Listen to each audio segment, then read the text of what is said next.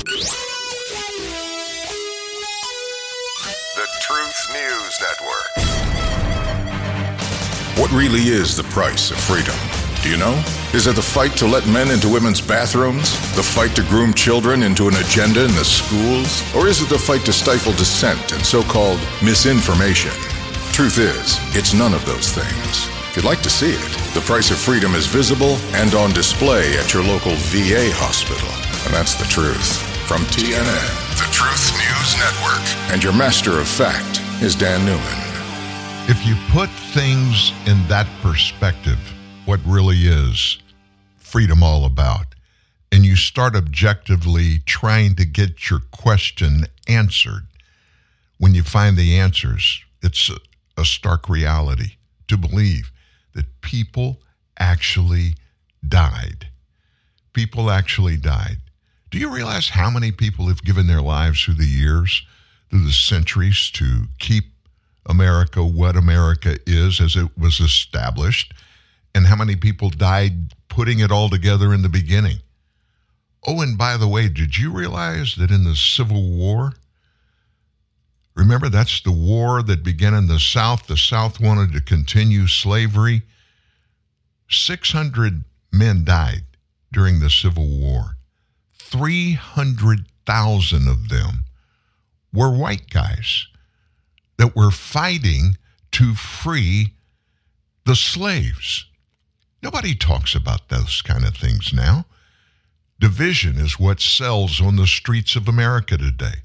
Our homelessness, our drug issues, everything is to put one group of people on one side of an issue and another group of people on the other side. It's like there's purposeful division being sown into our lives by whoever every single day. Americans are awakening. And right now, more Americans than ever are realizing our government is not really serving us the way that they portrayed they're serving us and the way they're supposed to serve us. In fact, what we found is that swamp giant in Washington, D.C., what it's been doing is swinging the pendulum its way, their way, away from we the people. And we've become, without even knowing it, we the sheeple. And the swamp dragon is who's calling all the shots. Good morning, everybody. Welcome to TNN Live. Hate to start on a downer, but we've got to face facts. That's what we do here in the first place. But we're going to do it together today. And it starts by recognizing something that I never thought you would hear on this show. Not just a country song, but a really, really, really country song. And this song has become an anthem of conservative America in just the last 45 days.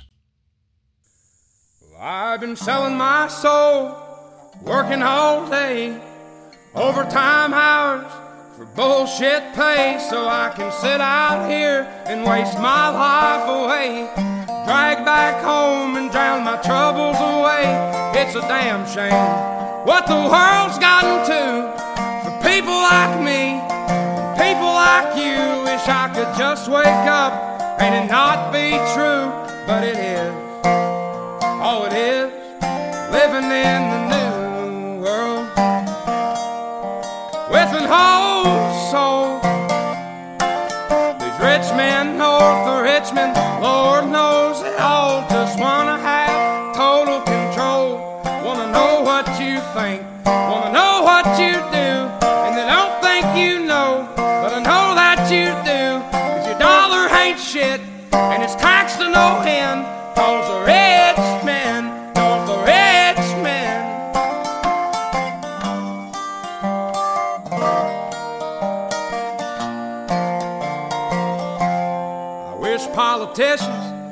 look out for miners, and not just miners on an island somewhere. Lord, we got folks in the street, ain't got nothing to eat, and the old beast milk and welfare. Well, God, if you're five foot three and you're 300 pounds, taxes ought not to pay for your bags of fudge rounds. Young men are putting themselves six feet in the ground, cause all this damn country does is keep on kicking them down.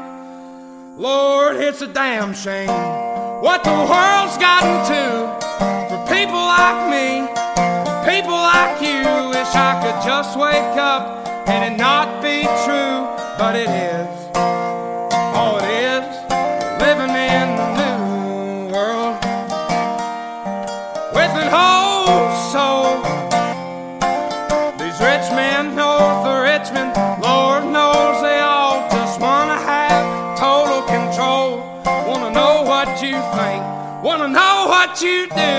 And they don't think you know, but I know that you do, cause your dollar ain't shit, and it's taxed to no end, cause the rich men, north the rich men.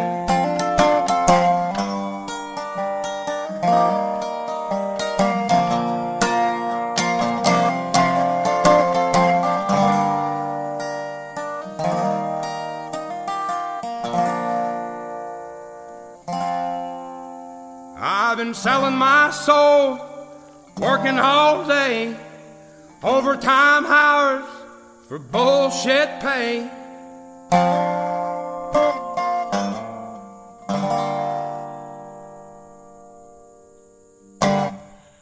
Number one song on the Billboard chart today Oliver Anthony, Rich Men, North of Richmond.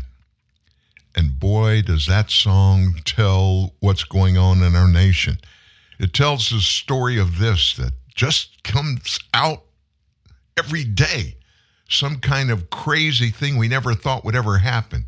We find out not only is it happening, it's been happening. Joe Biden's use of mass immigration to inflate our labor market, it comes. Now, listen to these numbers just released minutes ago.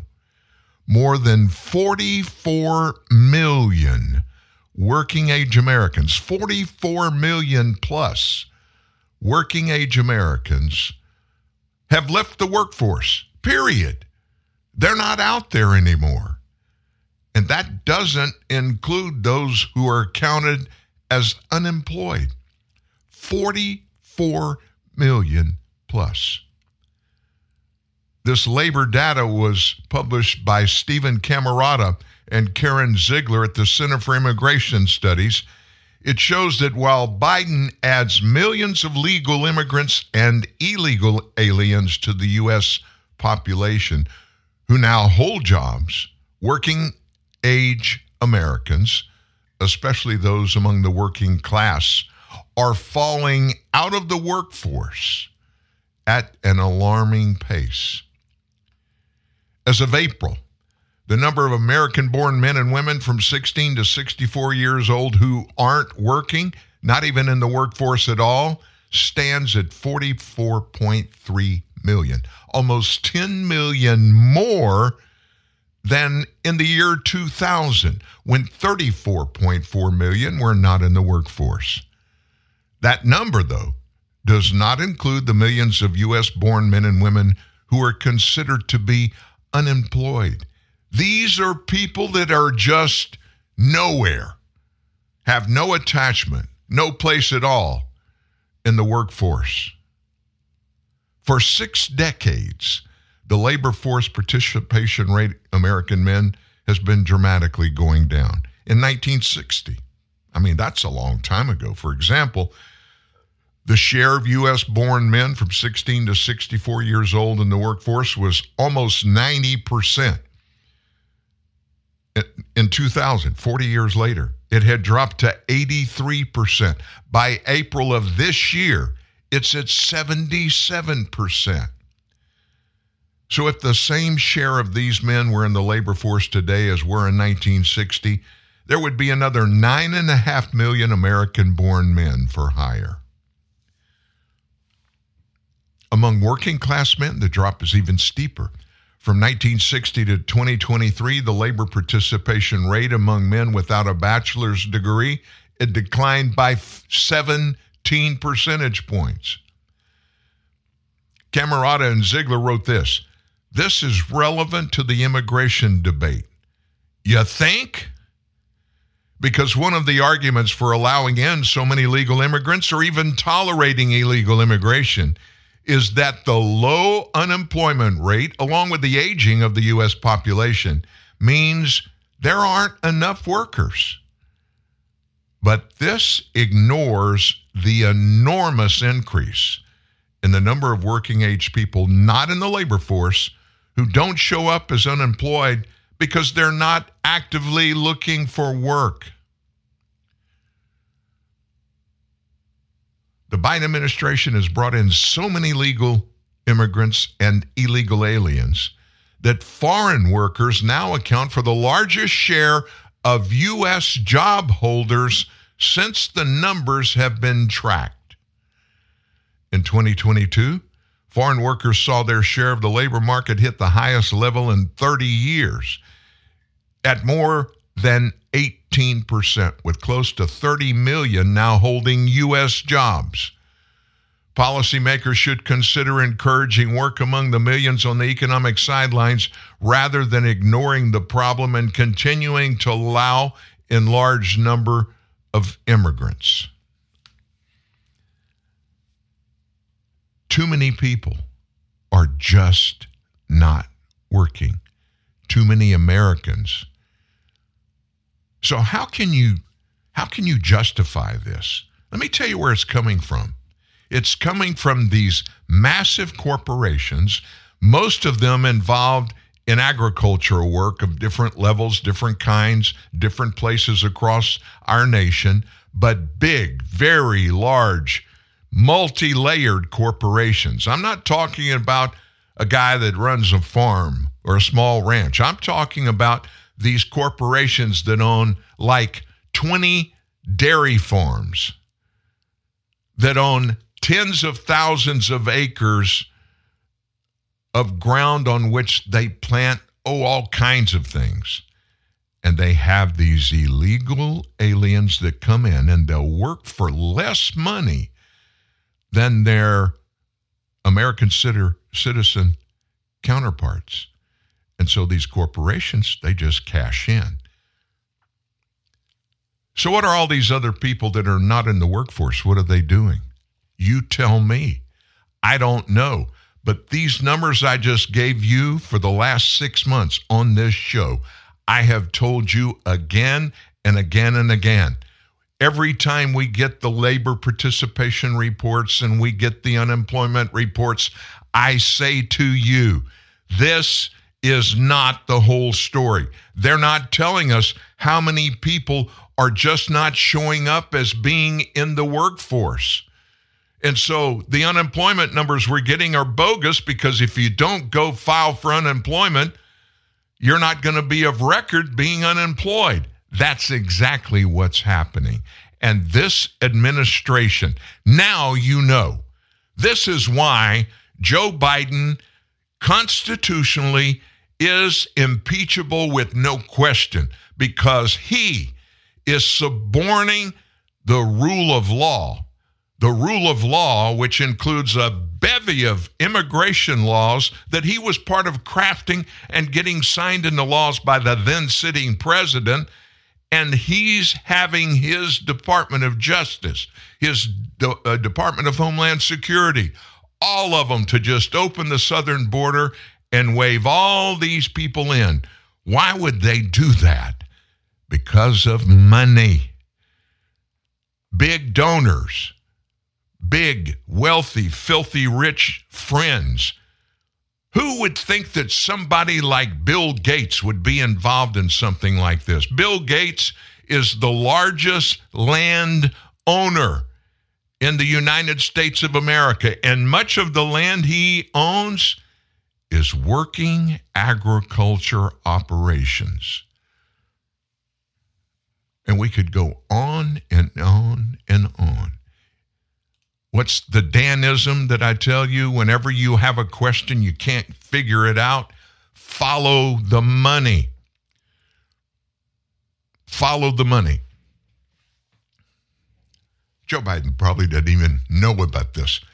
Even if somebody in his administration has told him about it, it probably just went right over the top of his head. But let me tell you, is something that didn't go over his head. Oh, our president decided take a little side trip from his vacation this week. He takes one every week, but this week it's at Lake Tahoe, except one day. Oh, he got so much heat about not getting involved at all, not even saying anything about the horror show in Maui. So he and Jill jumped on Air Force One. They wasted about eight hours flying to uh, Maui from uh, Lake Tahoe and then flying back. And while he was out there, he hacked off a lot of people. He laughed at some things that people took wrong. He does not have a clue. Let me tell you what's going on with his FEMA. These are the people that are supposed to step up in the federal government and give everybody an interim opportunity to have at least a little bit of normalcy, filling in the blanks. Things like food, you know, a place to sleep and stuff like that. Well, Joe's FEMA, on their watch, people in Maui have been denied help. Listen to why. Because they've got to show documents. Oh, you don't have your legal documents. You can't prove you're who you say you are. We can't give you any food. We can't give you uh, a free pass to stay in a hotel that the government's going to pay for. You got to prove who you are. Well, sir, I can't prove who I am because I ran out of my house one block away and jumped into the Pacific Ocean to keep from burning to death, and I forgot my wallet.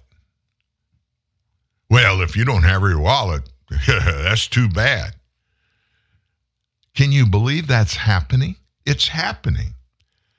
During an interview that aired yesterday on NewsNation's Elizabeth Vargas reports, the FEMA press secretary, Jeremy Edwards, he responded to some concerns that people in Hawaii can't get help because they're being asked by FEMA for official documentation that they don't have because it was destroyed in the fire by stating that. Now, here's the FEMA press secretary stating this. They understand that frustration, and we are looking for ways to work around that. There are ways that we have folks at that center and encouraging people having problems to re engage with us, keep engaging with us. Call, and then he gave the phone number, or stay at the Disaster Recovery Center. That's what you need when your entire life has been taken away from you, everything about your life. In many cases, if you're still breathing, you're the only person in your family that's alive because the fire killed them. But you got to get got to get the process. Oh, this is the federal government. We control, and we've we've got all this money that we've got to be careful how we spend it, and we got to make sure you're legitimate. Oh, we're not going to let you get a dollar that isn't coming to you. So, guest host on that show, Brian Entin, asked this. Another concern we've heard, Jeremy, from people on the ground is they say they show up to the FEMA sites looking for help and they're asked for official documentation like driver's license, things like that. And they don't have those documents, obviously, that their houses have burned to the ground. They don't have what's being asked of them. And sometimes they're not getting what they need because they don't have the documents. Isn't there a way to work around that? I mean, with a fire like this, it just seems like how can you expect people to have those documents? Edwards answered, Totally hear you. Totally understand that frustration. And we're looking for ways to work around that. There are ways that we have folks at that center. So I want to encourage people. Does that sound like we're working around that? Look, there's only one way you can work around it. These people need food, they need clothing, they need a place to sleep, they need to know who's dead in their family and who's not. They need to know what's going to happen with them and for them and to them over the next week, two weeks, three weeks. Their lives are over. at least the life that they'd known. And FEMA, I've had experiences with FEMA. I'm in Louisiana. Oh my gosh, my entire life. I'm, I'm from South Louisiana. We had hurricanes that happen every other year where FEMA was there on the ground and always were brilliant at being at the right place at the right time and making people that just lost everything feel comfortable that their government is really going to do something to help out. This FEMA, this Joe Biden, let me tell you what he did.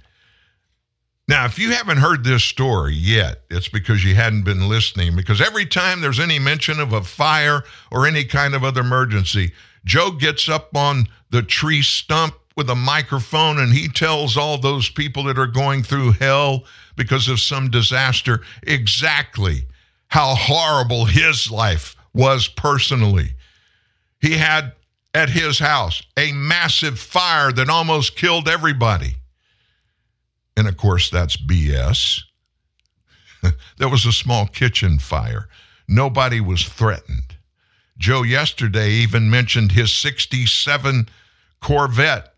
It was almost gone, burnt up, wasn't even close to it. That's our commander in chief. He's got it going on, doesn't he? Uh, honestly, I'm embarrassed to say that he is our president. I really am. Megyn Kelly. I like Megyn Kelly a lot. Sometimes she can be a little over the top, being crude, but in this, she said the right stuff. President Biden is finally ready to actually go and survey the damage after the deadly wildfires in Hawaii. Do you know that these are the deadliest wildfires in over a century? In over a, a century. This is the shit he said no comment to. He couldn't bring himself to comment on that because he's too busy. What? Mm, yeah. That's what he's too busy doing. He's taking vacation after vacation. It was Rehoboth Beach. Now he's out in Lake Tahoe. And under political pressure, he's got to take a little sojourn over to Maui so he can look like he has a caring bone in his body. Same way he wouldn't acknowledge his seventh grandchild until he was publicly shamed by the New York Times. And then finally came up with a statement late on a Friday night in a fifth paragraph of some paper he released saying, Oh, I have seven, not six grandkids. I mean, he's all heart, this guy. He's all heart. Uh, by the way, he's going right back to more vacation after his trip to Maui. President's getting excoriated on social media for a lot of reasons. How he reacted or didn't react to what's going on and has been going on for two weeks now over in Maui about the fire. Yesterday, made one of the most idiotic lunacy comments while he was there these officials over there, these policemen, they have these dogs with them. And you know what the dogs are there for. They're cadaver dogs. They're there to find dead people. And so he walks over to one of the dogs and it has little boots on because the ground is still very hot in places where they're looking for people that are dead. By the way, the mayor of Lahaina, that's the big it's not even a big town, but that's the where the biggest part of this fire was. It destroyed Lahaina. He says there are 432 missing people from Lahaina, expected many of them to be dead. They're looking for bodies.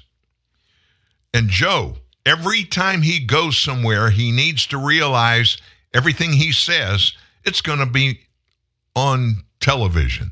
It's going to be on a news outlet. It's going to be on social media. He pats the cadaver dog on the head and giggles a little bit and says, The ground too hot for you, buddy? That's that should be innocent enough. But you're giggling and patting a dog on the head that literally has been finding, sniffing out dead Hawaiians that burned to death. And Joe's going to make any kind of a joke? I'm telling you, this guy does not have a clue. He really doesn't. And every day something new turns up that makes him look worse and worse and worse. It's it's making Joe look worse just because Joe's being Joe. No doubt in my mind, he is the worst president in United States history. No question about it. So we got a lot of things, a lot of things, a lot of moving pieces we're going to get into today. Top of the second hour, you know who's going to be here. It's Tuesday. Steve Baker, since he was with us last week, he's been in front of a federal grand jury. And he's going to break all of that down for us. And he's got some more inside stuff to talk to you and me about. There is a lot of things in this uh, Hunter Biden, Joe Biden, Biden family syndicate stuff. Every day something new comes up. We're going to be looking at all of that. So we've got a bitty, busy day underway for you. Stay close. 35 years after the original movie, Fox is bringing you back to where it all began. Nobody puts baby in the corner. This is the real Dirty Dancing. Eight celebrities compete to become the real Baby and Johnny. Work on my Johnny hairs. Some will rise, some will fall. All will have the time of their life. The Real Dirty Dancing four week event. Starts Tuesday at 9 on Fox 5. Little Caesars thin crust pizza is so loaded with cheese and pepperoni you can't even see the crust. And if you ever want to see it again, listen very carefully. Bring $6.49 in unmarked bills or marked bills or coins or just a credit or debit card to Little Caesars. Come alone and bring your friends or family. Bring everyone. Get a Little Caesars large thin crust pizza with extra cheese and the most pepperoni, all at the nation's best price of just $6.49. Pizza, pizza. Top four national pizza chains. Extra most bestest thin crust pepperoni pizza versus large round one topping thin crust pepperoni pizza. Everyday standard menu prices at participating locations plus tax. ABC Tonight, it's all about big cash. Here we go! And big crash. On the new season of Celebrity Wheel of Fortune, one star will spin it Give me some money! to win it all. The big winner of $1 million. Then, host Leslie Jones is off to the races on Supermarket Sweep. On your carts, get set, And we're going to need a cleanup on every aisle. You are on fire! It all starts tonight, 8, 7 Central on ABC and stream on Hulu. The following is an important time insensitive announcement from Staples. Now, for an unlimited time only, Staples is drastically cutting their everyday prices on hundreds of products your business needs. That's right, the clock is not ticking. Walk, crawl, or lollygag to Staples, and you will not miss this opportunity. These are everyday price cuts. Take a four pack of AA Duracell batteries was $4.79, now just $2.99. But act now or later because these Staples everyday price cuts will be around for a really, really long time. Price cuts like a two pack of Scotch Magic Tape, previously $4.79, now just $2.99. And Scotch Packaging Tape, now just $2.29 for today, tomorrow, and pretty much every day till the cows come home. But don't hurry. These everyday price cuts are indefinite. To repeat, these prices will last. So stop by your nearest Staples whenever it's convenient and take advantage of these normal, continuing everyday price cuts. Thank you. Need more cowbell? Better yet, how about the ring of truth? TNN, the Truth News Network, and Dan Newman. think Pete got that right when he used the T word. We need some more truth. That's basically all we want. I am sick and tired of having things hidden from us, facts hidden from us. And I do I, I'm at a point in my life where I can't believe anything that anybody in the Biden administration says. I mean, when you've got people like Alejandro Mayorkas and you have the Homeland uh, the Health and Human Services Secretary Xavier Becerra. You've got Joe Biden himself. You have Kamala Harris. Who the heck? How can you believe anybody at what they're saying? You just can't. Have you heard about this latest crazy news that comes out down at our southern border? You know, all those building materials that were laid on the ground down there during the Trump administration when they started building the wall. Well, Biden on day one there, he basically said, put all that in storage. We're going to keep it in storage. And so they put it in storage. We've paid, taxpayers have paid hundreds of millions of dollars for storage on that stuff. And guess what we find out now? Joe has been quietly selling it out of that storage place for pennies on the dollar. So think about it in context. We paid for the materials. While Trump was president, the wall started going up. A big section, quite a bit of it, was built, and it's the good stuff. And where it was built, it slowed, and in many cases, it stopped illegal immigration.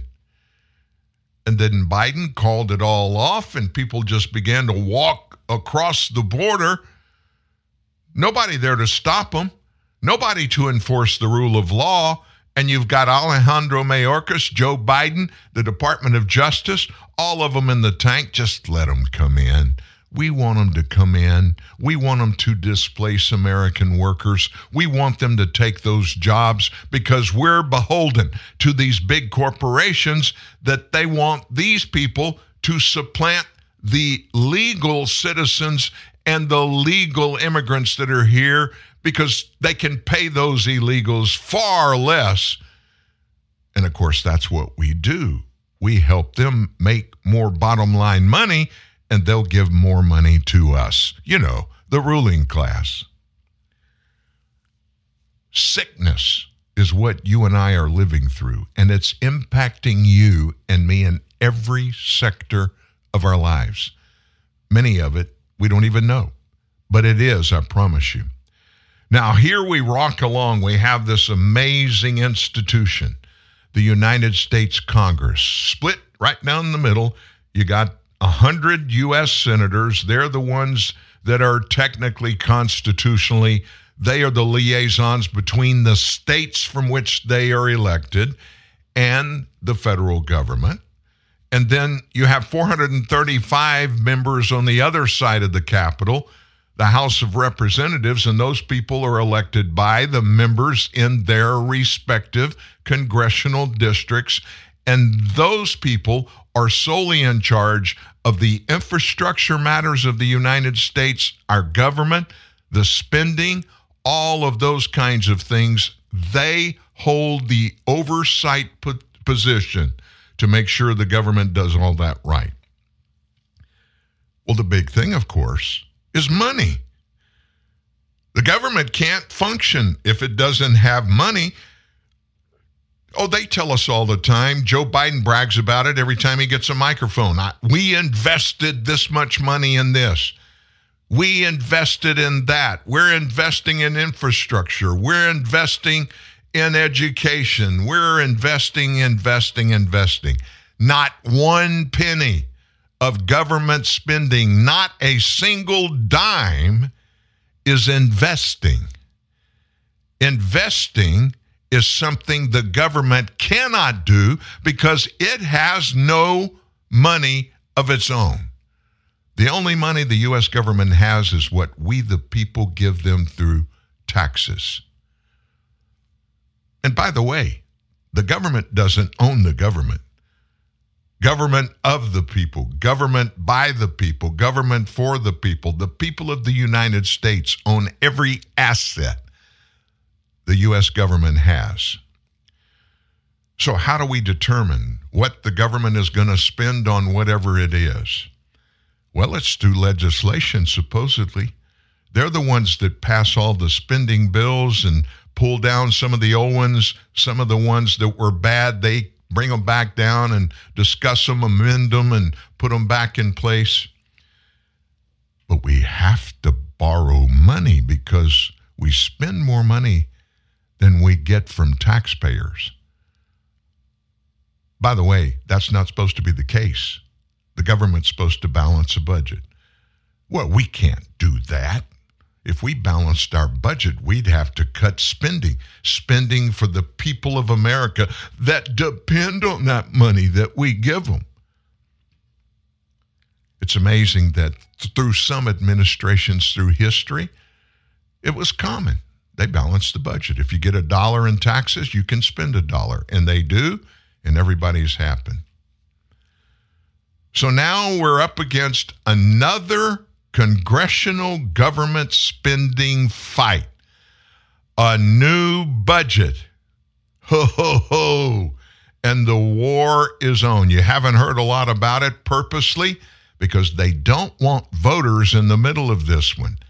Meanwhile, in the House of Representatives, where all spending begins, the House Freedom Caucus, that's that very conservative group of lawmakers, in preparation for working on this budget coming up in September, they have issued a list of 12 appropriations bills demands that will be considered by Congress in September. And the Freedom Caucus, comprised of a bunch of members of the House of Representatives, they say these 12 appropriations measures must be passed to avoid a government shutdown. Now, how does a government shutdown happen? If the government ends its spending, has no more money, borrowed money to spend, they got to shut down because they can't pay anybody for anything. Now, the House Freedom Caucus, they're pretty often they've clashed with House Speaker Kevin McCarthy and other Republicans on government spending, arguing all the time for more cuts and the inclusion of conservative priorities in legislation. Yesterday, the caucus issued four demands as part of the appropriations process. Four, indicating they will not vote for a spending bill, excluding those four demands. And remember, we have a narrowly divided House between Democrats and Republicans. The caucus announced it would not support any funding bill that does not include the House already passed Secure the Border Act of 2023 to stop the unchecked flow of illegal migrants, combat the evils of human trafficking, and stop the flood of dangerous fentanyl into our communities. Answer this question for me Which idiot in Congress is not for doing that?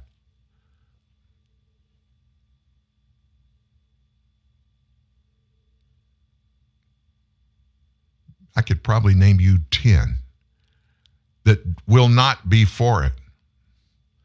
They don't want to stop the unchecked flow of illegal migrants. They don't want to stop combating the evils of human trafficking. They don't want to stop the flood of dangerous fentanyl into our communities. And what is the common denominator for their not wanting, all of them not wanting? Follow the money.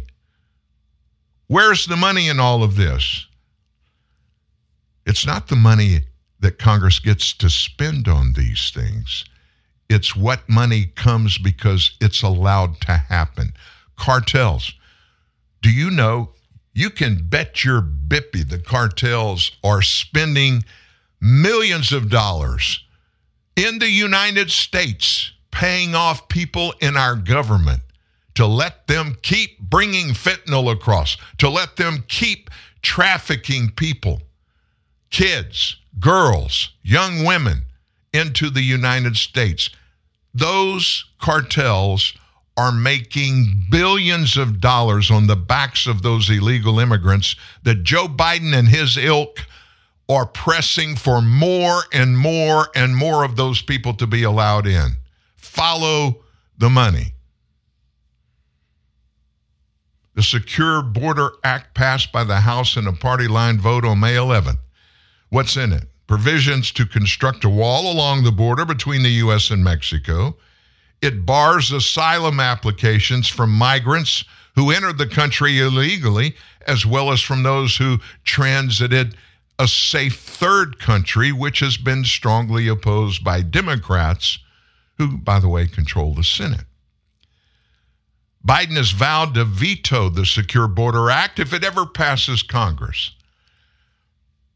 There's one. I asked if you knew an idiot that would be against it.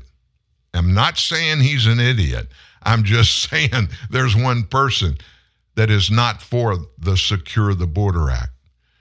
The caucus' second demand is that House Republicans address the unprecedented weaponization of the DOJ and the FBI, likely referring to the GOP's broad criticism of the prosecution of Donald Trump by the Department of Justice. Trump has been indicted by DOJ special counsel Jack Smith in two jurisdictions, Miami and Washington, D.C., both related to his possession of classified documents and attempts to overturn the results of the 2020 election. Demand number three appropriation bills be used to end the left's cancerous work policies in the Pentagon, undermining our military's core war fighting mission. Congressional Republicans have criticized the DOD for advertising aimed at recruiting LGBTQ individuals and reading lists, including books by race conscious authors. That's a big deal for the military. We can't have any authors, we can't have our military folks reading any of these race conscious authors. And the final ultimatum by the caucus is that it'll oppose any blank check for Ukraine in any supplemental appropriations bill. Now, Biden issued a supplemental request for monies to Congress on August 10th that included 24 billion more dollars in aid to Ukraine, which has been opposed by many in the caucus who argue that the U.S. should not spend its money to support the country in its response to ongoing Russia's invasion. Congress will need to pass all 12 appropriations bills by September 30th. And they're not even in session now. They're all on vacation. They got to pass them all to avoid a government shutdown. The caucus is warned it will not vote for a continuing resolution. That's a stopgap measure where they just give them kind of like not a blank check, but a blank check that's got a expiration date on it. You know what I mean. We don't support any kind of play to jam against the holidays that would allow Senate Democrats to gain leverage, like an omnibus bill or a long term continuing resolution. That's a spokesman for McCarthy, House Speaker. Any short term continuing resolution would only be necessary as a way to continue working through regular order on bills that include Republican priorities. Um, I just thought I'd throw this out there. As you can imagine, the White House, nobody there will say anything about this. Senate Majority Leader Chuck Schumer in the U.S. Senate, he won't say anything about it. This is a hot potato. And this, my friends, may be where people go in government to die. I really think we have enough conservatism in the U.S. House of Representatives to hold the line and to make the government spend government tax dollars given by us the right way and the way that Congress, in regular order, do you know the difference between regular order and the chaos that Democrats run the government? Do you know what that difference is? Here's how it works regular order means a proposal for some bill comes to the House Speaker, and we'll just talk about the House. And the House Speaker has the sole authority to look at all of those bills proposed and pick which ones they're going to take up in the House of Representatives. Then that bill is assigned to a committee that's over creating and putting together from this proposal what is reasonable. And it goes to those committees. The committee, they call people to come testify, they look at documents, they discuss, they look and propose, some do amendments to the bill. And after they get through with all of that, they vote on it. If it's approved in committee, then it goes back to the speaker who determines when that bill will go to the entire House, not just the committee, but everybody in the House, where the process, regular order is. They'll talk about the individual pieces in the bill. There may be additional amendments that are proposed by the House. Those amendments are voted on. And finally, at the end of it, when they get a piece of legislation that's complete, they'll vote on yes, we're going to pass this, or no, we're not. That's regular order. That's not the way our government works now. Chuck Schumer, the majority leader in the Senate, Nancy Pelosi, who just left the House Speaker spot, they would not send anything to a committee for regular order. Their people, Schumer's and Nancy, those people would craft a piece of legislation in the dark. Nobody knew about it. And they would then put it out and give the lawmakers 24 hours to look at it and then vote on it, which is counter to what the legislation process is and should be.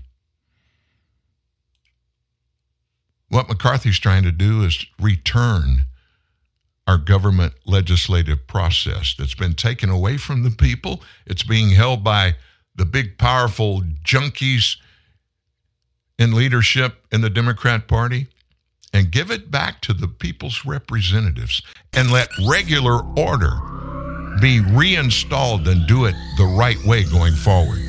Real truth, real news. TNN, the Truth News Network. A wild caught filet fish and a sizzly double cheeseburger. Well, they're two classics that never go out of style. Hold on. Wait. You're assembling a Surf plus Turf McDonald's hack, which must make you a menu hacker. Yes, the Surf plus Turf available only on the McDonald's app. You get free medium fries and a drink. Oh, someone open the app. I need to order and build one immediately. Ba-da-ba-ba-ba.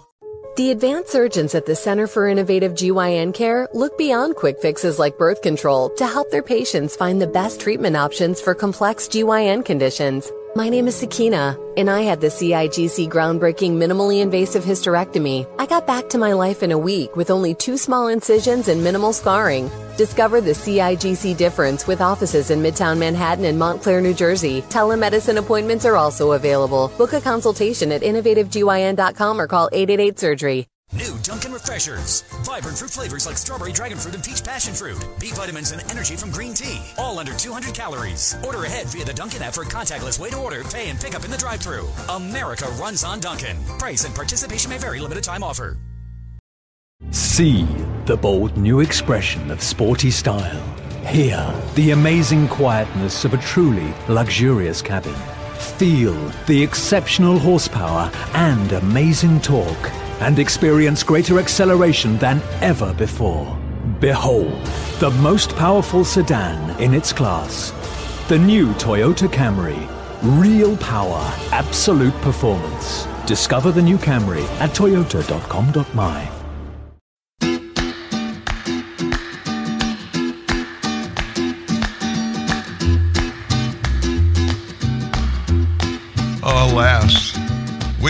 Pee Wee Herman anymore, that great movie star. Pee Wee's Great Adventure. Remember that one? Man, that was radical, wasn't it? Anyway, it's good to laugh every once in a while. Not much to laugh about now. Um, most everything is serious all the time. And I love comedy. I love to laugh. I like to huck it up with people. I like comedians. I'm not really into the four letter word ones, the one that think they have to spew that kind of venom to be funny. But I like good humor. Not so much of that going around in our government, is there? This David Weiss thing, he's the federal prosecutor in Delaware, the one that was given the whole Hunter Biden thing in the very beginning. And he supposedly investigated the allegations against Hunter Biden for five years. Five years. Why five years? Well, guess what happened during that five years? We knew, we found out that Hunter Biden had committed amazing IRS tax fraud. I mean, for millions of dollars. And he was charged twice for that. But guess what happened during that five years when David Weiss just sat on his hands? Well, you can't prosecute him anymore. They ran out of legal time to do it. You think that was purposeful? Oh, and then we find out, of course, David Weiss being Delaware, being the prosecutor in Delaware, we find out guess who else is from Delaware? That would be Joe Biden and Hunter Biden, Hunter's big brother that passed away. Beau Biden was the attorney general in Delaware. Come to find out, Hunter Biden's big brother was best friends with prosecutor David Weiss, who was just surprisingly named the special counsel to go after Hunter Biden. You can't make this stuff up. Do you think there's any conflict of interest for Davis Weiss holding that job? IRS whistleblower Gary Shapley's attorney Mark Lytle joins me once again now. Uh, Mark, good to have you with us. What, what's your overall reaction to all of this that came out over the weekend? Pretty big stuff. Th- thanks, Martha. Thanks for having me on today. Uh, my overall reaction with all of this information that's come out from the Politico and New York Times articles are that Steve, that David Weiss has to go. He cannot be the special counsel in this case. Every day there's new revelations about Mr. Weiss and the way he's handled this case. It's come out now that he first thought there should be no charges in this case. Then he reacted when the whistleblowers came out and came up with this special deal, the two misdemeanors with no jail time. Um, and then and then we hear threats. There there are documents that show the defense team were threatening to put President Biden on the stand. And to say that's a threat, it really shows yeah. That, you know, what is that going to accomplish? The head of the executive branch would be testifying in a trial against uh, the Department of Justice. It means Weiss has to go, and a special counsel from outside the, the government, outside the Department of Justice, has to be put in here to handle the case. Yeah, you know, I, I thought it was stunning the point that you just made that, that David Weiss, we now have learned, according to this information, that he never had any intention to bring any charges in this case, not the gun charges, not the tax charges. He was going to let this thing go away until your client, Gary Shapley, who we're going to talk to tomorrow in this program, until he um, and his colleague actually came forward. So that just it says a lot, doesn't it? That that when somebody came forward and told the truth, then the prosecutor decided that they would say, "Oh yes, this is an ongoing investigation," and put it all into high gear. Yeah, Martha, the whistleblowers have been right all along. They've been tested, they've produced documents, they've been corroborated. Mm-hmm. The Department of Justice hasn't produced any information, but now, through what the defense has given to the media, actually, we're getting a good uh, look into what was going on between these plea negotiations. And the fact that um, this has never been told before, but apparently Clark, Chris Clark, Hunter Biden's attorney, went over Weiss's head to appeal Weiss, and he got a meeting at the Deputy Attorney General's office on April 26th of this year, just one week after my letter to select committees on Congress revealed that there was a whistleblower ready to come forward. All of these facts show Weiss is not the person who should be able to give the American public the confidence that this, this matter is getting looked into thoroughly and properly. Yeah. Um, and, you know, you point out that he went over his head, that Chris Clark went over his head, which really just tells me, looking at that, that, that he knew that he had leverage he, because of who his client was. He, he knew that he could push this system around. And all along, we've been hearing from the White House that it was completely hands off and that nobody was interfering with this investigation. How should we believe that at this point? Yeah, there's no way to know it, and there's no way to believe it because there's no shining light, there's no truth, there's no openness here about what was happening. And I'd add that what came out also in these documents is that Leslie Wolf, the chief obstructionist to the agent's investigative steps that they wanted to take, that they wanted to take that would lead to Joe Biden or other folks. Mm-hmm. She stopped those things. And she's the one who is, it turns out, is the architect of the plea that came out. And then they took her back, even though the plea she negotiated, they took her off the pleadings and they brought new attorneys on, which gave the American public the perception that there were new yeah. eyes on this. So true. But it wasn't. It was her eyes. It was yeah. her plea. and what I find remarkable, and I'm going to talk to Gary Shapley about this tomorrow, is that no one has said that they're not telling the truth. In fact, once they spoke, then that's when everybody started to scramble and cover, you know, and, and cover, cover their, you know what, because they, they had to get behind that story, but they never said these people aren't telling the truth, right? It's going to come out that what Gary Shapley and Joe Ziegler have said that the prosecutor that Weiss went to D.C., went to L.A., and was turned down. That's going to come out. Yeah. Eventually, it's going to come out, and it's going to prove even more that the whistleblowers are right on this. But the fact that he got appointed special counsel necessarily means that they that D.C. and L.A. turned him down, which contradicts what he told Congress. And so there's all kinds of problems with Weiss. He needs to step down. Okay. Weiss has got to go. In the first place, special counsel, the statute that created it, says it must be someone appointed to that position from outside the government. David Weiss is the federal attorney for Delaware. He's right in the middle of all of this stuff. And we all know why he was appointed. It's to give Hunter a big favor. Now, you just heard conversation about the whistleblowers, the two IRS whistleblowers. When they file, when a government employee files for whistleblower status, they're protected. They cannot be attacked by their employers, anybody in the department in which they work. Well, guess what we find out today? Hunter's attorneys are pushing the Justice Department to prosecute both of the IRS whistleblowers after the House Ways and Means Committee voted to approve the public disclosure of the IRS whistleblower allegations. In June, the committee voted to make public multiple examples of alleged political interference in which the DOJ, quote, thwarted, hampered, or interfered with the IRS tax investigation into Hunter Biden. IRS Commissioner Daniel Werfel confirmed the rights of agency whistleblowers to make protected disclosures to Congress.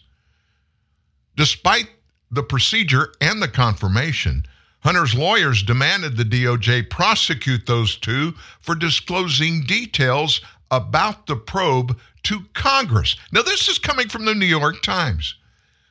The lawyers' request to prosecute whistleblowers, it appears to be motivated by the impact of their testimony on the investigation, you think? According to the New York Times, the DOJ planned to let Hunter Biden off the hook with no charges. So, what changed? Listen to this. The two whistleblowers came forward, and that messed up Hunter's deal.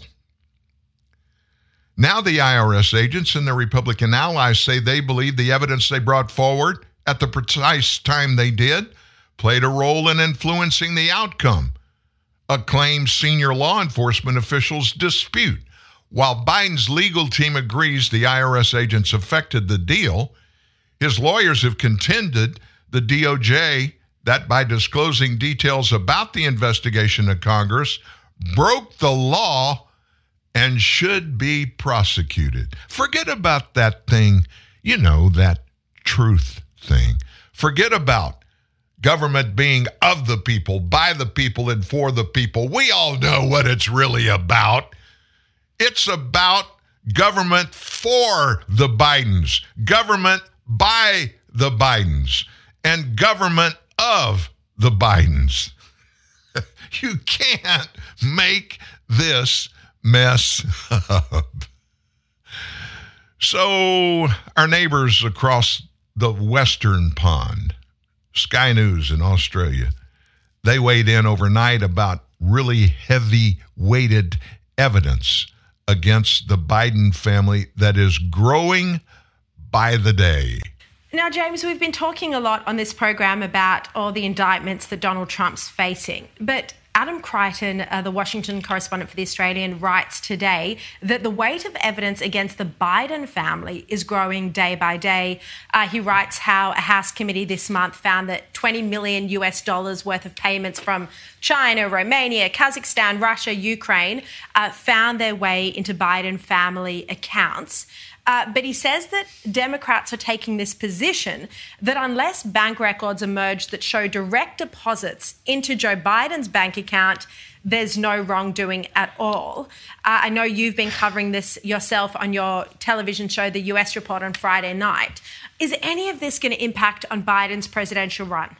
Well, look, I think it's going to have to because Democrats are now actually starting to ask questions, and you're starting to see the dam start to slowly break, even on places like CNN, MSNBC, where they're admitting that Donald Trump was right in those debates when he said that Hunter made a fortune from China and Ukraine. Well, you know, the fact is there are bank deposits, there are suspicious bank transaction reports, there is all of these emails, there's all these sorts of communications. We have the tape of Joe Biden publicly admitting that he withheld foreign aid to Ukraine to get them to fire a prosecutor who was looking into Burisma. There's piece of evidence, circumstantial after circumstantial evidence here.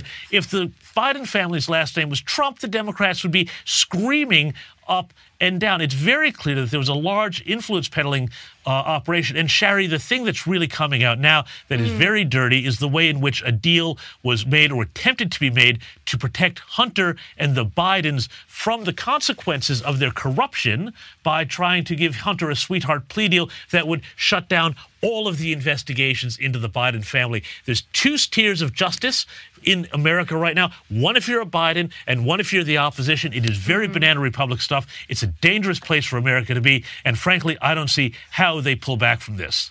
Well, at least it's no longer being censored by Twitter and the other tech giants. So that's something.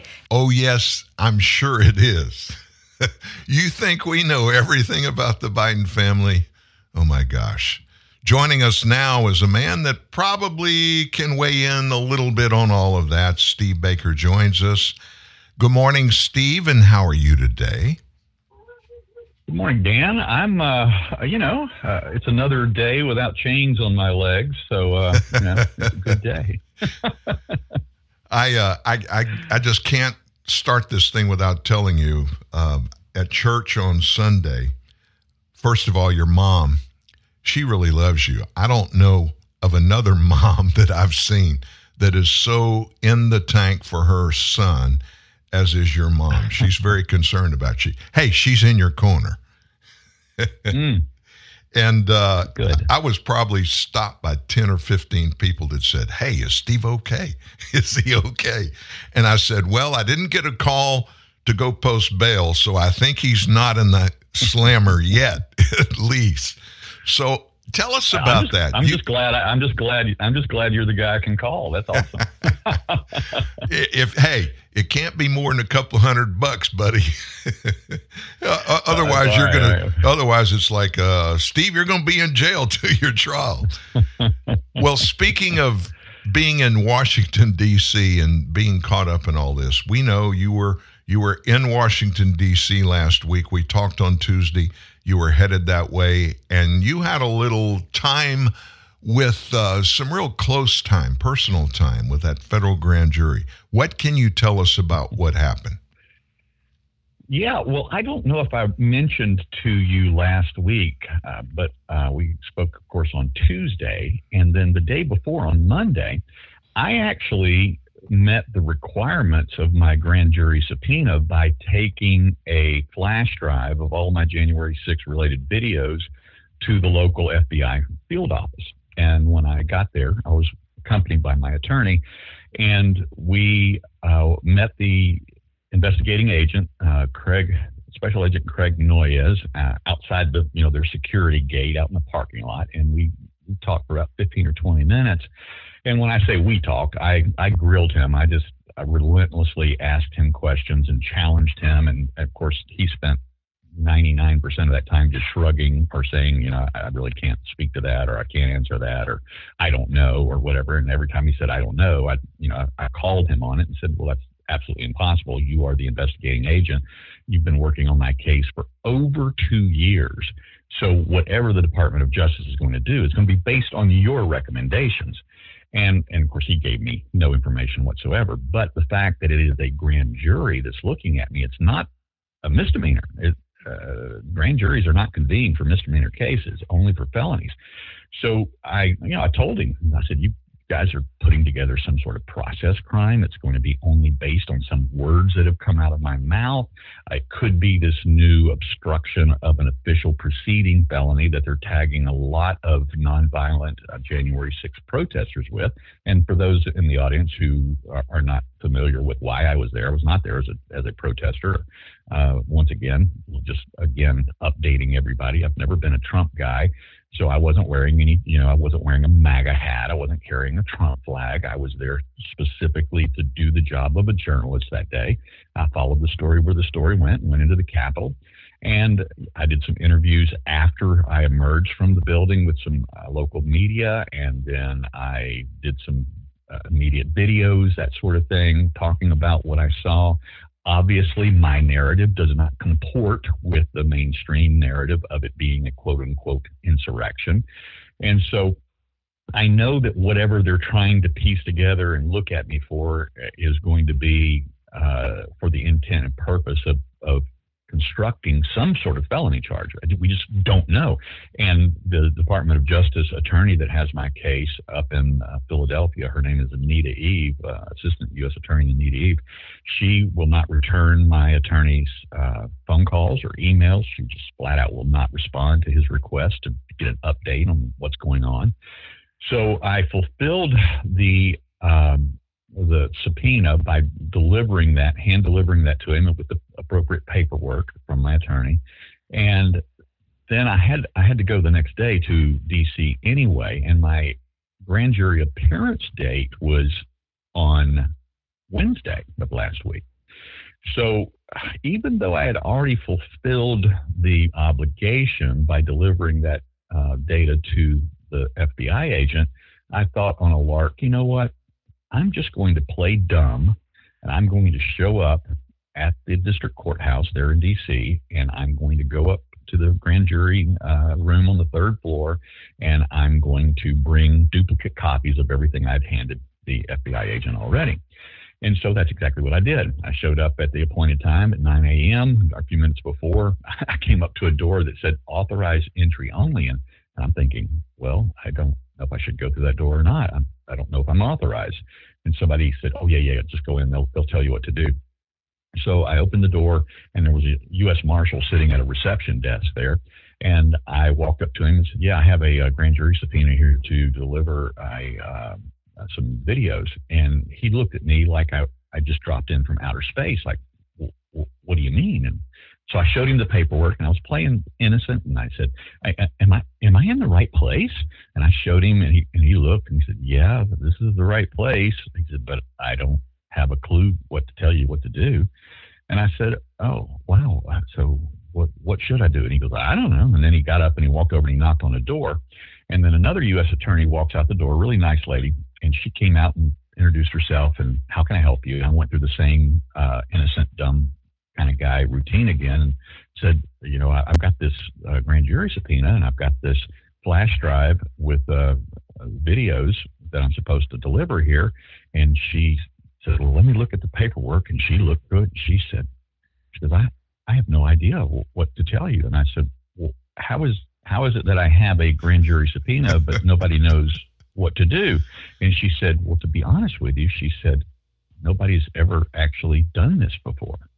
And and I said, "What do you mean?" She said, "Well, as you can see on the cover letter, you you had the ability to uh, fulfill your obligation by delivering it to the local FBI um, field office."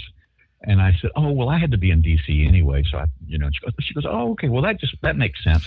and then uh, she she she uh, make a longer because uh, it, it, got a, a, little bit more convoluted than that, but. Um, I stepped outside to make a couple phone calls. And she said she was going to call the assistant U.S. attorney that had my case and see what she sh- should do and how she should handle this. And she never got a hold of her. And so I came back in. And about that moment, the U.S. Marshal says, Hey, he, he can't be in here. The, the grand jury's about to take their break and he can't see them. And because you know, those are secret hearings.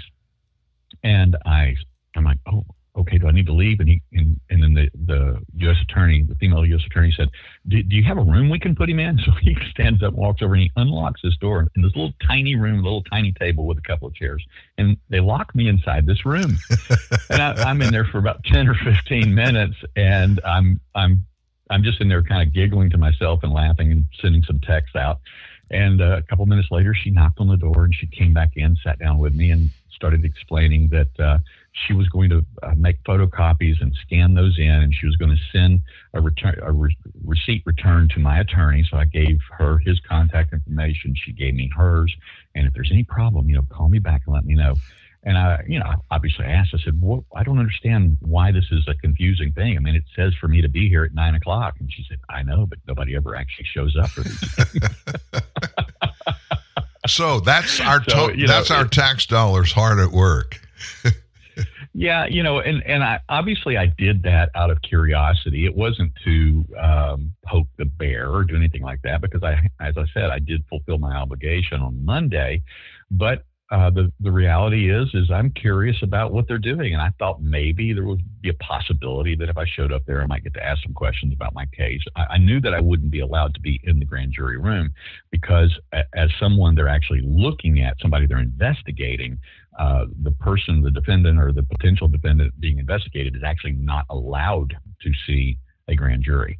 If I had been subpoenaed to testify before a grand jury, well, then that would have meant that they're not actually looking at me, that they were using my uh, uh, resources, my videos, uh, my, you know, um, experiences and investigations to try and ask me questions on somebody else's case. So the bottom line is is that this is about me and not uh, uh, that they're interested in my videos for some other purpose. Let's segue to another topic. I wanted to talk to you about what came up yesterday. We re- we reported this. Apparently, a federal appeals court. I think it was Friday, but it didn't come out. The news didn't until over the weekend. Took a case by one of the January sixth uh, insurrectionists. I don't know what else to call you guys, but uh, one of your fel- one of your fellow traitors. And this guy was charged with two things. He was charged with trespassing and a new charge that's called parading. I don't know if you heard about it, but the faux pas Oh, yeah. is that parading wasn't a federal law. There's no law created by Congress that makes parading, doesn't define it, but it was ruled to be a felony. And this one guy, he was, he was, he probably pled, but it, at any rate, he was convicted of doing both trespassing mm-hmm. and parading. And because parading is supposedly a felony, he was behind bars. And his attorneys pushed it up through the appeals process. And this appeals court, the judges unanimously, three panel, they said, you can't do that. You can't make laws. The Department of Justice can't devise laws, especially not felonies. That can only be done by the United States Congress. So, my question is, and I looked, we did a bunch of research. I can't find anywhere where there's a list of the numbers of charges against federal uh, criminals for parading. Have you heard of that happening a lot? I know you're deeply entrenched in all the G6 stuff. Have you heard that, about that happening? Yes, there's actually four basic misdemeanors that are charged, uh, that almost every single one of the January 6 defendants are charged with. And one of those is there's actually a misdemeanor federal statute that with regards to parading. And basically what that means is that you went through the building and you were waving a flag or you were singing or you participated in chanting USA, USA, or whatever the case may be. And that this was upgraded to a felony is what they had a problem with. And almost everyone, um, and, and when I'm talking about almost everyone, I'm talking about the, the, the basic, um, what I call accidental tourists that day that walked through the open doors.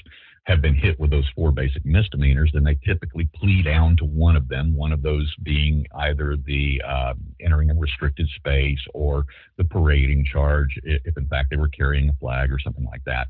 They typically get uh, two years probation, a thousand dollar fine, maybe a few hours of community service, something like that, and then they can go back home and try to rebuild their life. Because when when I say rebuild your life, as you know, these January 6th uh, defendants are treated very different differently back home than were um, BLM rioters who burned down buildings or you know assaulted police officers, that sort of thing. So nonviolent people uh, on January 6th have lost their. They're typically fired. Uh, if they're a couple, you know, married couple or engaged couple or whatever that wandered into the building together and took a couple of selfies. They go back home, um, or not go back home, but uh, essentially after their charges hit the local press, their their jobs fire them. They lose their standing with whatever uh, clubs that they're members of. They're booted out. Some some people then kicked out of their churches. Some lose their relationships with family. Uh, it's it's really a, a, horrific thing because of the political nature of this, and let's call it what it is. It is a political persecution because anyone else in any other time, even in D.C., if you had done any similar type action, even greater, even committed felonies in other crimes in D.C., even protest-related crimes, whether it was the BLM, Antifa, or it was some other protest where they even went inside the Capitol, which has happened numerous times over the years. These people typically have their cases dismissed. They're not having this, them dismissed here, and because of the uh, insane political ramifications applied specifically to these January 6 defendants, they have to go back home, even if they got no prison time, and try to rebuild uh, their lives again. And that's what I mean by that. But this this uh, narrative of every single person that was in DC that day being an insurrectionist, not only is that absurd on its face because the vast, vast, vast majority of the people didn't even enter the Capitol or come on the Capitol grounds, but these people have had their um, their banking records voluntarily turned over to the FBI. So if you if you swiped your credit card for either a hotel or a tank of gas uh, in the uh, D.C. or Virginia, Maryland area on you know, either the fifth, sixth, or seventh, Bank of America, Citibank have turned your financial records over to the FBI, and there's a big, big um, uh, problem with that. There was just a motion filed by the Weaponization Committee to uh, begin in- investigating that, and hopefully they're going to do something about it and they'll follow through. But but it, it goes, of course, much much deeper than that because if you were an innocent person who just wandered up at the Capitol an hour after the the the breach lines were done and the barricades were pulled down and the restricted area signs were pulled down and hidden by the provocateurs who were assigned to do that thing that day. And then you saw an open door where hundreds of people were wandering in and you said, Look, honey, and you wandered in, well, then you're you're stuck with where you're at right now. Myself, I did essentially the same thing. I arrived at the Capitol grounds after all those barricades and the signs were pulled down. I started doing my video work. I started following the story. The story eventually went inside the building. I followed it inside the building. And uh, we're going to, of course, regardless what happens to me, if they do, in fact, finally press charges, one of the things that we're going to make a case against is the selective prosecution because there was something between 80 and 100 different journalists entered the building that day, some credentialed, many not. And uh, there is an obvious and overt effort to selectively prosecute those who come from more of a right side political uh, narrative of that event, but they're not prosecuting anyone credentialed or not, who went inside that building as a journalist that day, who submitted their stories to some sort of left wing publication or blog. And that's just overt. And I'm actually helping a defendant on that right now. I filed a, um, uh, a written affidavit for him on his case, another young uh, independent journalist. And I actually, I'll be covering his trial in uh, actually next month. I'll go up to DC for his trial. And then, in addition to that, uh, there are, as I said, many other examples of that type of selective prosecution taking place against journalists. And and right now they've got their sights on me, so we're going to just wait and see what happens. I I still every single day that I don't get a notice from my attorney that it's time for us to go turn yourself in, or I don't get to see the red dots through my window at 6 a.m. is a good day. I guess so. A couple of things I want to uh, get your thoughts on. This January 6th stuff, you've been in the middle of it since even before January 6th. But this latest spate of stuff, these attacks, these uh, um, judicial processes that have been dropped on former President Trump, Jack Smith, the ones that have come in the J6 case and the judge mm-hmm. up there in D.C. I don't know if you heard, but uh, Trump came out yesterday. His attorneys are seeking an April 2026 trial date in the J6 right. case. And of course, everybody on the left, they just started screaming and hollering. What most people don't realize, and some of our listeners probably don't realize, when they start discovery in a case like that, remember, it's gonna it's gonna it's gonna have all kinds of classified information that are going to be part of it. Trump's attorneys are going to be filing motions for discovery of all kinds of classified materials. Um, the prosecution will be doing the same thing. When they do that, every person that touches any part of that process has got to personally be cleared under the federal classification eligibility process, which isn't some kind of, oh, okay, he's a nice guy. We'll let him look at it all. Legally, it has to go through a process. So when you're talking about a case that is going to be this monstrous, because there are so many moving parts, as you know better than I do, um, yeah. it's going to take a long time to get all of that, just the discovery stuff lined up so that it can happen. And then, of course, when they start releasing the classified documents, there are going to be all kinds of redacted things. There'll be fusses and fights over what's redacted and uh, trying to get some of it unredacted and all that. Do you think it's unrealistic to ask for a trial to be that far out in scheduling? It, well, first of all, it's not unrealistic. What's unrealistic is that the uh, government is demanding that he begin this trial as early as December of this year. Because let's just let's just start. Uh, in fact, let me make a, a, quick comparison here. I have a um, a guy that I'm have become familiar with in the last year and a half, who is a January 6th defendant out of Kansas and he is a pro he's a pro se defendant and what that means for those wondering what in the world that is, it's somebody who's defending himself. He's doing this without a lawyer. And Dan, he is really, really good. He was arrested almost two and a half years ago, nonviolent offender. Uh, but he has been charged with a felony, one of these obstruction of a official proceeding felonies. So he's facing a felony count. He chose not to plead down. He's going to stand for truth. He's going to stand for his innocence. And even as a pro se defendant, meaning this is a guy without the training and the skills of a lawyer, he has managed to not only hold the government back because of that discovery issue that you're talking about. He files motion after motion after motion demanding discovery and proving that they're withholding it from him. And um, and he still doesn't two and a half years later still does not even have a trial date set and this is infinitely more simple case than is trump's trump's involves millions, over 10 million documents that have to be gone through and looked at. But wait and a minute, wait a minute, Steve. Stop right there. Everybody knows Trump's guilty. I mean, well, you know, we just gotta we just gotta uh, send him to prison. We can't let him run against Joe Biden or Kamala or whoever's going to show up. We got to get rid of him as quickly as possible. And they think this was going to stick. I thought setting that trial date. This judge in D.C. did that. And she's not a stupid judge.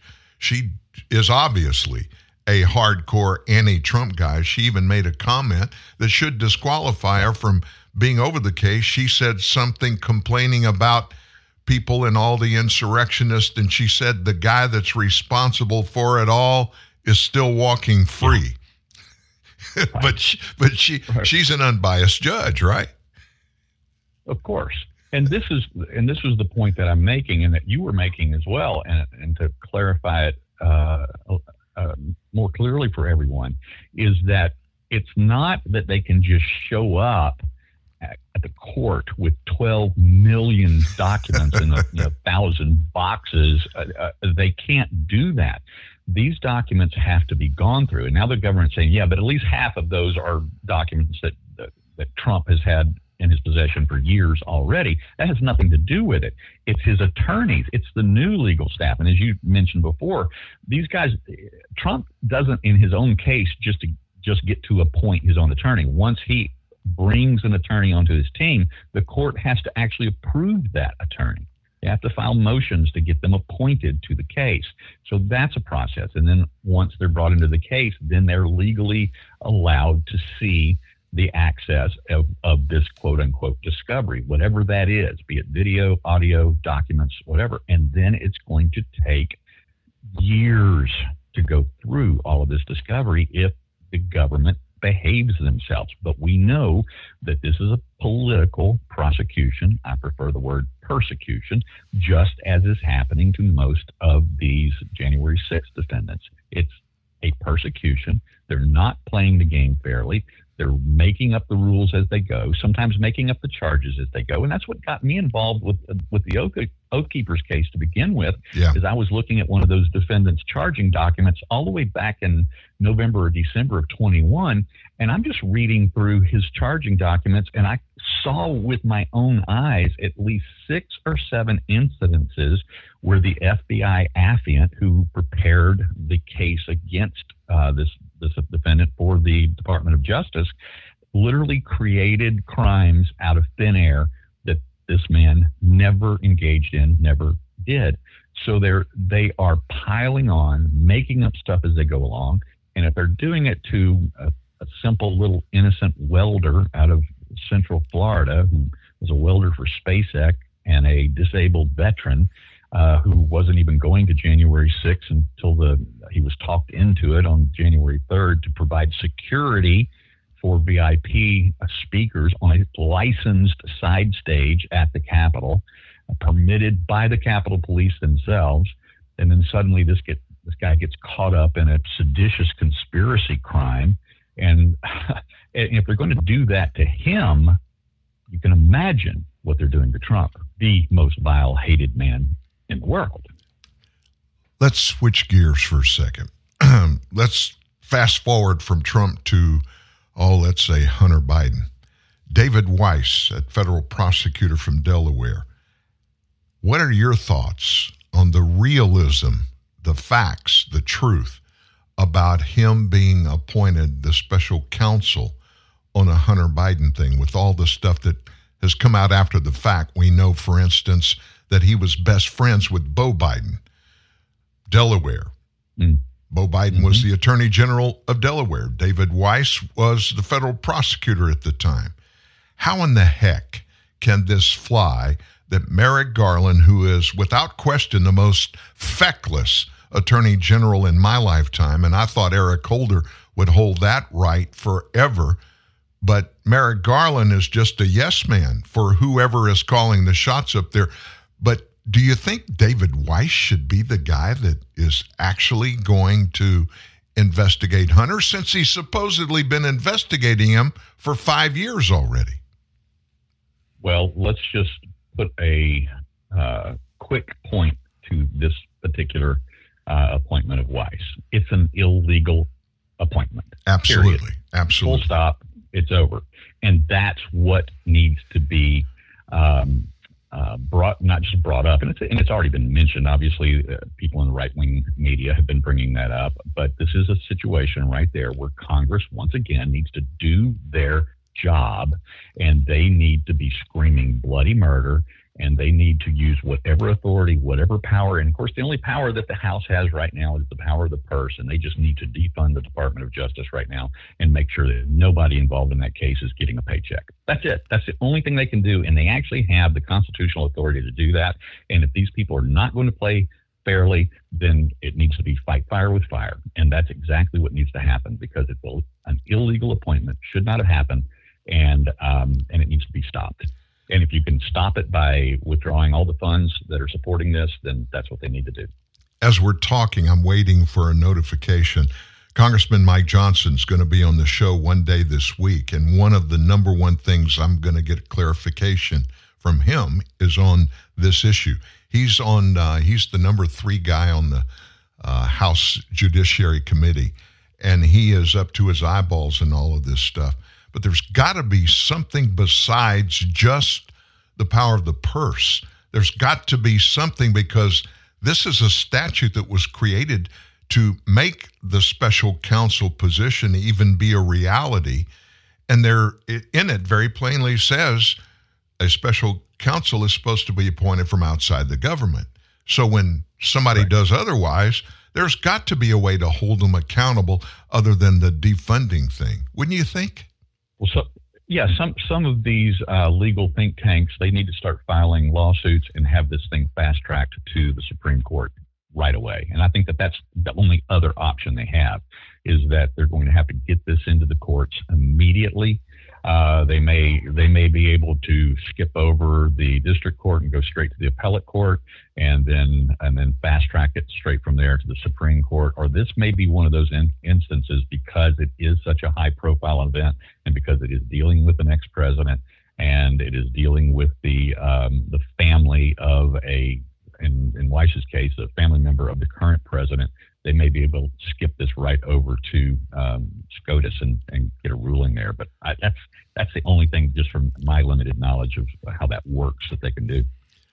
Before we let you go, I got to get your sense on Jack Smith. How in the heck do we get these people appointed to these very, very critical positions? And they've got such a speckled past.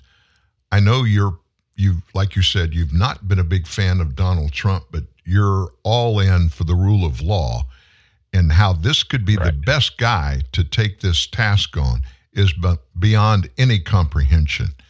This guy is probably one of the worst um, prosecutors in U.S. history. I mean, he he went after the governor of Rich, of uh, Virginia and got him in prison, and it was overturned 100% by the U.S. Supreme Court of other couple of other cases like that. How can this be allowed to stand? Is there no way to hold anybody in the Department of Justice liable for making these unbelievable decisions and choices? It's happening because they know that they're immune from being held accountable right now because all right, this is easy for us to say, but it's an absolute truth the the there's there's a thing that we call in this country we call it the fourth estate. It's the media. And the the left wing media still is the predominant source for most people in this country. Most of uh, anyone's constituents left or right where most people are getting their information. And because of that if they don't say it if they don't themselves cry foul then those um, government officials, if we're talking about Merrick Garland on down, or or uh, Biden on down, are not going to be dissuaded from flat out breaking the law, like with this Weiss appointment, and they're not going to be dissuaded by the optics of a, uh, you know, a very tainted you know figures as uh, Smith. They're just they're just not going to be dissuaded by that because they know that they have the support of what I call you know the Praetorian Guard or the Palace Guard, which is the mainstream press, and of course, even though the Biden administration and his spokespeople will say, "Oh, you know, the DOJ, they're independent." Well, no, they're not. They're not. Uh, uh, independent from this administration. They are they are moving together in coordination, collusion, lockstep, hand in glove with one another, and they are absolutely convinced that they can get by with murder, and that's exactly what they're doing. And the American people, meanwhile, are watching, and the outrage is growing, getting heightened levels. I've never seen so many angry people, angry Americans at these leaders in our country at almost every level. They're thumbing their noses at the rule of law. The President of the United States, his henchmen that are in the uh, uh, they're secretaries of various agencies. They're refusing to hold people accountable to the rule of law. And that means if you don't have that, if you don't have that structure in place, you don't have a nation. You can't survive as a nation. You're no better than the likes of Venezuela and some of those banana republics down in the Caribbean. If you unilaterally try to take all the power and just forget about what the documents say, what the Constitution says, you really don't have a nation. No, that's it. I mean, we we are and we were established as a nation of law, not as a nation of men. And it was the law, was the structure of a constitutional republic that are supposed to protect us from the whims of men. And right now, we are seeing the uh, whims of men destroying lives, whether it's Trump's life or whether it's my life. And that is exactly what we're up against right now. We're not up against the rule of law.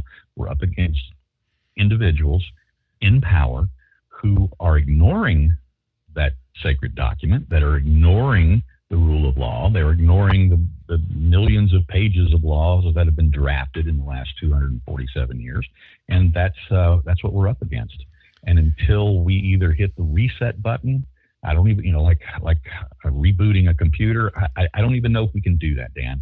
But that's what's going to have to happen, and I don't know if uh, I, I don't see a coalition of righteous individuals in D.C. who have either the numbers or the will to make that happen. Same here, my friend. Meanwhile, you and I will keep cranking it away. Thank you for coming and joining us every week. And any time in between these formal get togethers, you know, you always have the ability to holler at me and jump on anytime, and we appreciate your doing so. Awesome, Dan. I really appreciate it. I'm always looking forward to Tuesday morning every week.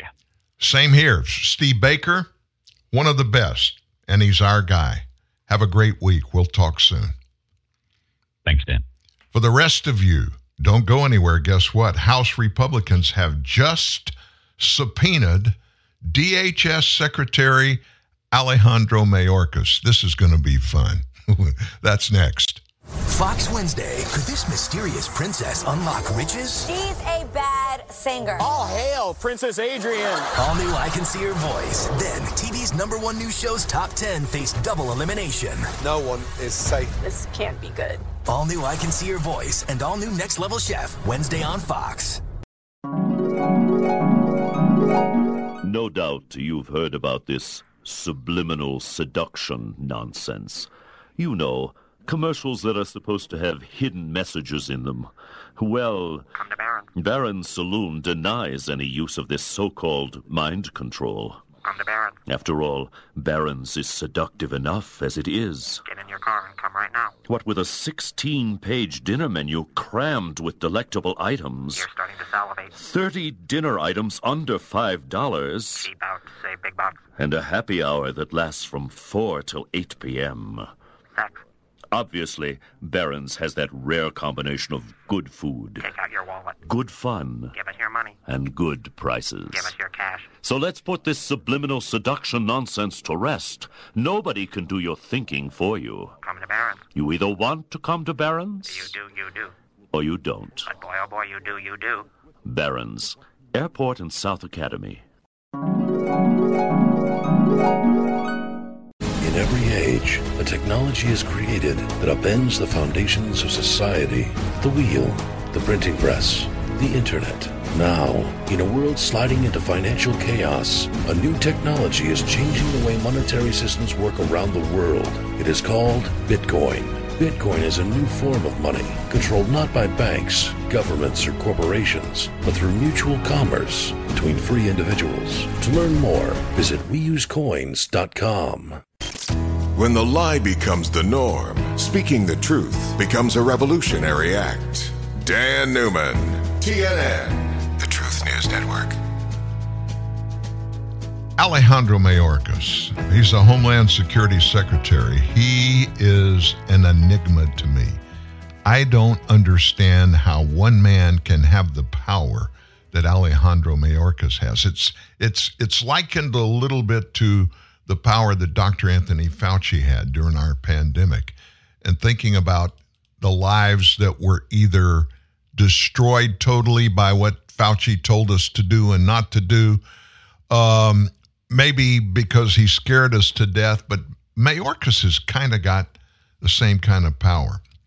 So House Republicans have subpoenaed him, and what they're looking for specifically is information about a program he put together that allows citizens of Cuba, Haiti, Nicaragua, and Venezuela to come to the United States on a temporary basis.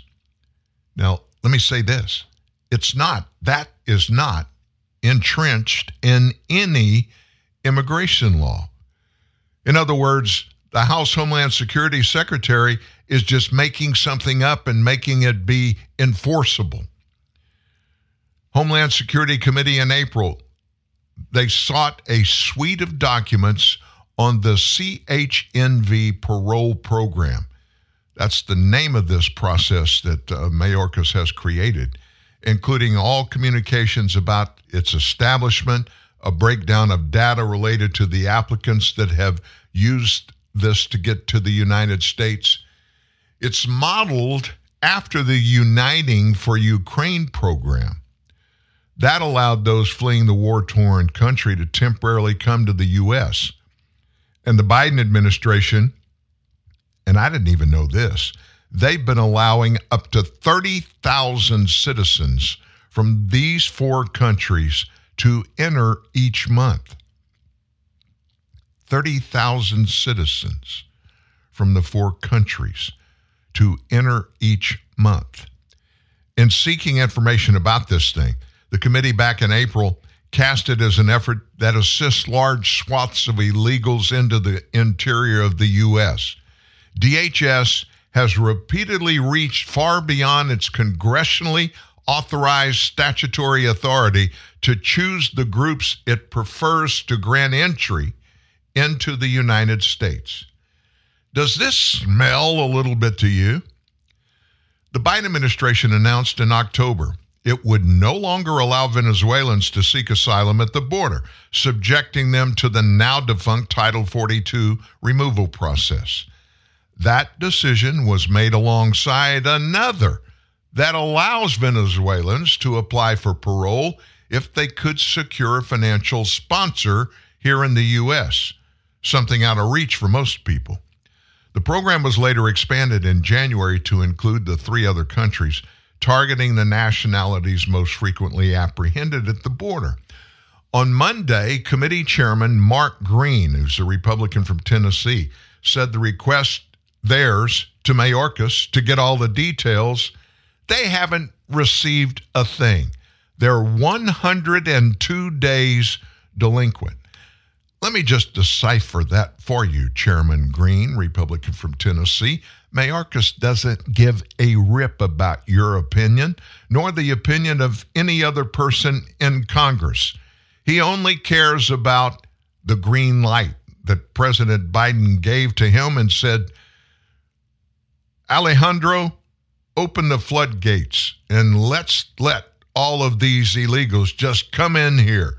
Yeah, they won't be here legally, and technically they can be prosecuted for being here illegally, but I'll cover for them. We got to get all of these jobs that these people need and desperately want. We got to get them these jobs. And don't worry about it taking jobs away from Americans. The stuff that we reported on early in the show today. It's the rule of law. We just talked about it. Steve and I just talked about it. They don't give a rip about it. This request comes as Green and the committee have started work on a report that could serve as a basis for an impeachment of Mayorkas, pledging to turn it over to the House Judiciary Committee, which has jurisdiction over this.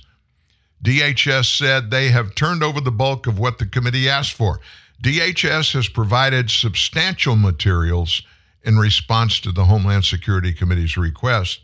The department also communicated to the committee that we will provide additional data as it becomes available. Instead of working with us, they have unnecessarily escalated to a subpoena. that sounds exactly like something Mayorkas would say. And they weren't through. DHS will continue cooperating with congressional oversight requests, all while faithfully working, here we go, faithfully working to protect our nation from terrorism and targeted violence, secure our borders, respond to natural disasters, defend against cyber attacks, and much, much more. I'm an American. I watch this stuff certainly closer than most people that are listening right now. But also, I watch it more closely than 99% of your fellow Americans. They're not securing our borders. They're not responding to natural disasters. They're creating them. And they're not defending against cyber attacks. They're suborning sex trafficking, child trafficking, drug trafficking, and all kinds of breaking of federal laws, federal immigration laws. And they're doing it because Joe Biden's letting them do it. The subpoena also spurred a response from the panel's top Democrat, which that shouldn't surprise any of us, who backed the department and said the majority broke committee rules by failing to inform them. Like that should stop them from getting the information or trying to. It's absurd. Here we go, name calling. That extreme MAGA Republicans running our committee have subpoenaed the department while the department has been working with them to get them what they need and has been producing and transmitting requested data. Not only is the Republican request outside the committee's legislative jurisdiction, which it's not, by the way, the majority broke the committee's rules, which they themselves wrote by not informing us accordingly. That's from Bennie Thompson, Democrat from Mississippi. This subpoena is just another misstep in their baseless and politicized effort to impeach Mayorkas. To DHS, the program has been a success. And of course, Mayorkas says the southern border, and they're managing the southern border. It's not open, it's closed, and they're doing a greater job than any of their predecessors have ever done. I don't know a single American that I've ever talked to that believes what they say, what you just heard, and much, much more. But then again, truth doesn't matter. Truth doesn't matter at all. You know, when I was talking to Steve about this request by former President Trump to delay the trial date for the J6 stuff, I just got a note that special counsel Jack Smith, he's pushed back against that request. And Smith said that, quote, the defendant cites inapposite statistics and cases, overstates the amount of new and non duplicative discovery, and exaggerates the challenge of reviewing it effectively. Lawyers for Trump had objected to Smith's proposal of a January 2nd, 2024 trial date, filing a motion that claimed the DOJ's objective was to stop President Trump and his counsel a fair ability to prepare for trial.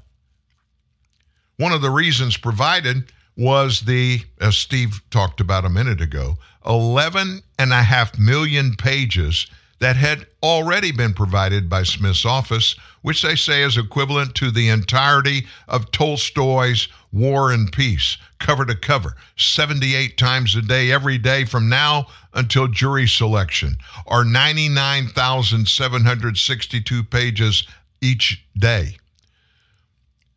Other reasons included President Trump's busy legal calendar. He faces, by the way, maybe Jack doesn't realize this, three other criminal trials that were brought against him this year and the complex nature of the case.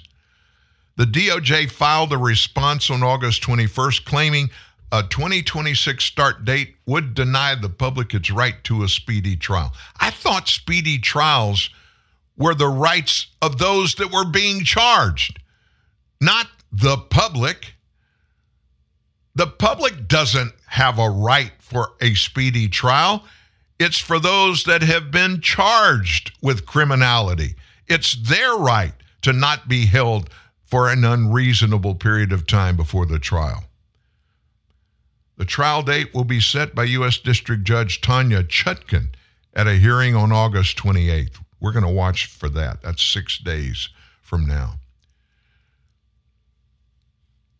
This pontification of everybody, every conservative on the planet, not just here in the United States, but the left and their media lapdogs, they've just gone crazy. Talk about racism. You got to get the right pronoun out of your mouth or you're an evil person and they want you just kicked off of the planet Earth if you don't do that right. But it's okay for them to call every conservative a MAGA, mega MAGA Republican. First of all, I know a lot of conservatives. You heard Steve just a few minutes ago, Steve Baker. He's one of the most conservative people I've ever known. You know me. I'm not a Republican. Steve's not a Republican either. And neither one of us are MAGA, mega, MAGA Republicans. But it's okay for Democrats to call you anything they want to call you because why? They're Democrats. They're the party in control. Oh, by the way, you remember that battery factory going on up in Michigan that was so contentious? Governor Gretchen Whitmer up there said, "Oh, it's it's just benign. There's nothing to it." The company behind that electric vehicle battery plant quietly showed up and appeared as a Chinese foreign principal in an under the radar registration. Surprise you? Didn't surprise me. Gotion Incorporated, Gotion, G O T I O N, a Fremont, California based energy company, is facing uproar from Republican politicians and residents in the state of Michigan over potential Chinese Communist Party influence and concern since it first unveiled plans to construct this multi billion dollar facility with the support of Michigan Governor Gretchen Whitmer.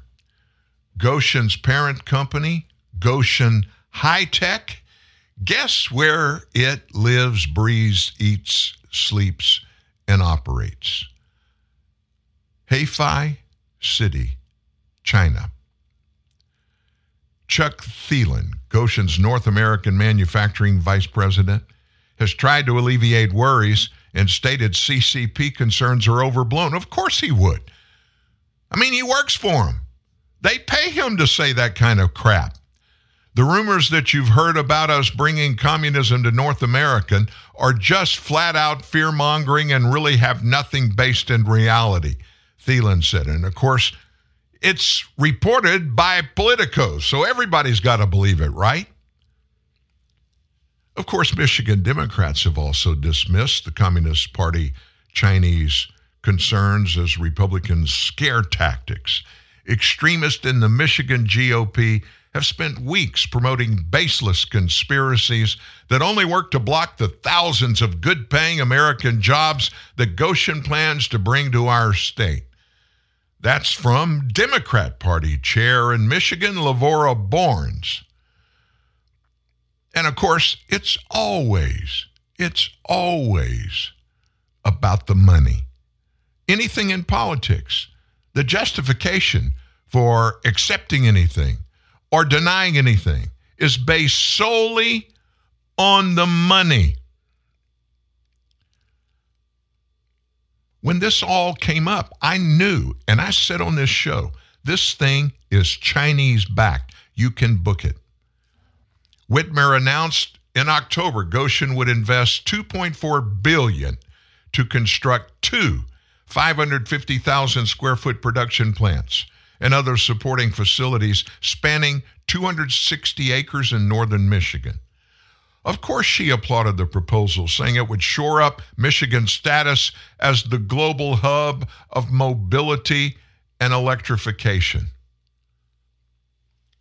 And then people started looking in to find some facts. Republican lawmakers, residents, national security experts have raised concerns about Gotion's Chinese not affiliation, ownership, and their ties to the directly Chinese Communist Party.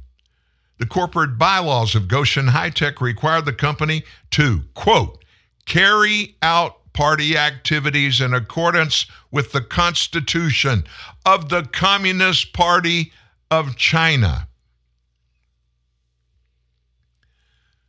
It was reported in June Michigan Democrat Representative Elissa Slotkin and a high level staffer signed a non disclosure agreement with the Michigan Economic Development Corporation, allowing them to be privy to negotiations about Gotion's proposed electric vehicle battery factory. And it's going to be built, if it gets through all the red tape, in Big Rapids.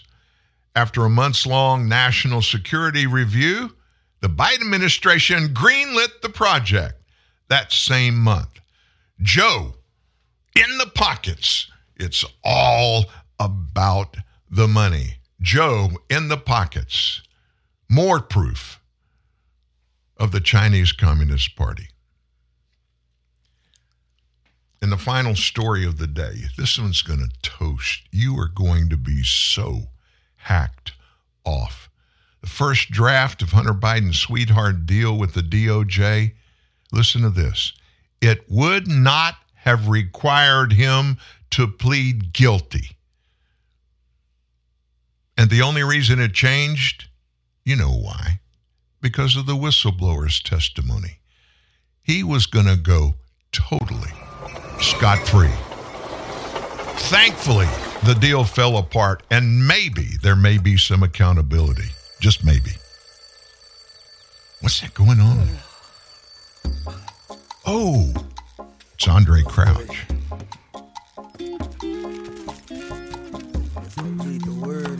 You're just waking up. Proverbs uh, 3. Yeah. It's a new day. well, we've already started ours. Hey, guys, you have a great Tuesday. We will be back first thing in the morning, 9 to 11 a.m. every Monday through Friday. TNN Live. I need that today, Lord.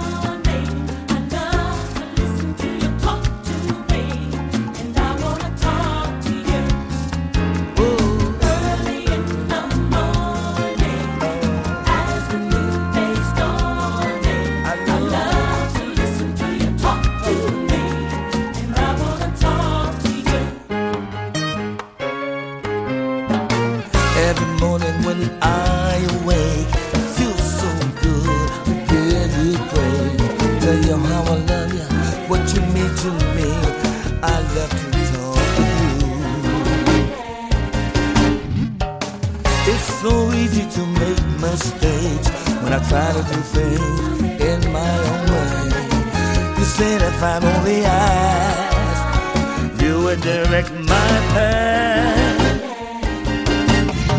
My soul,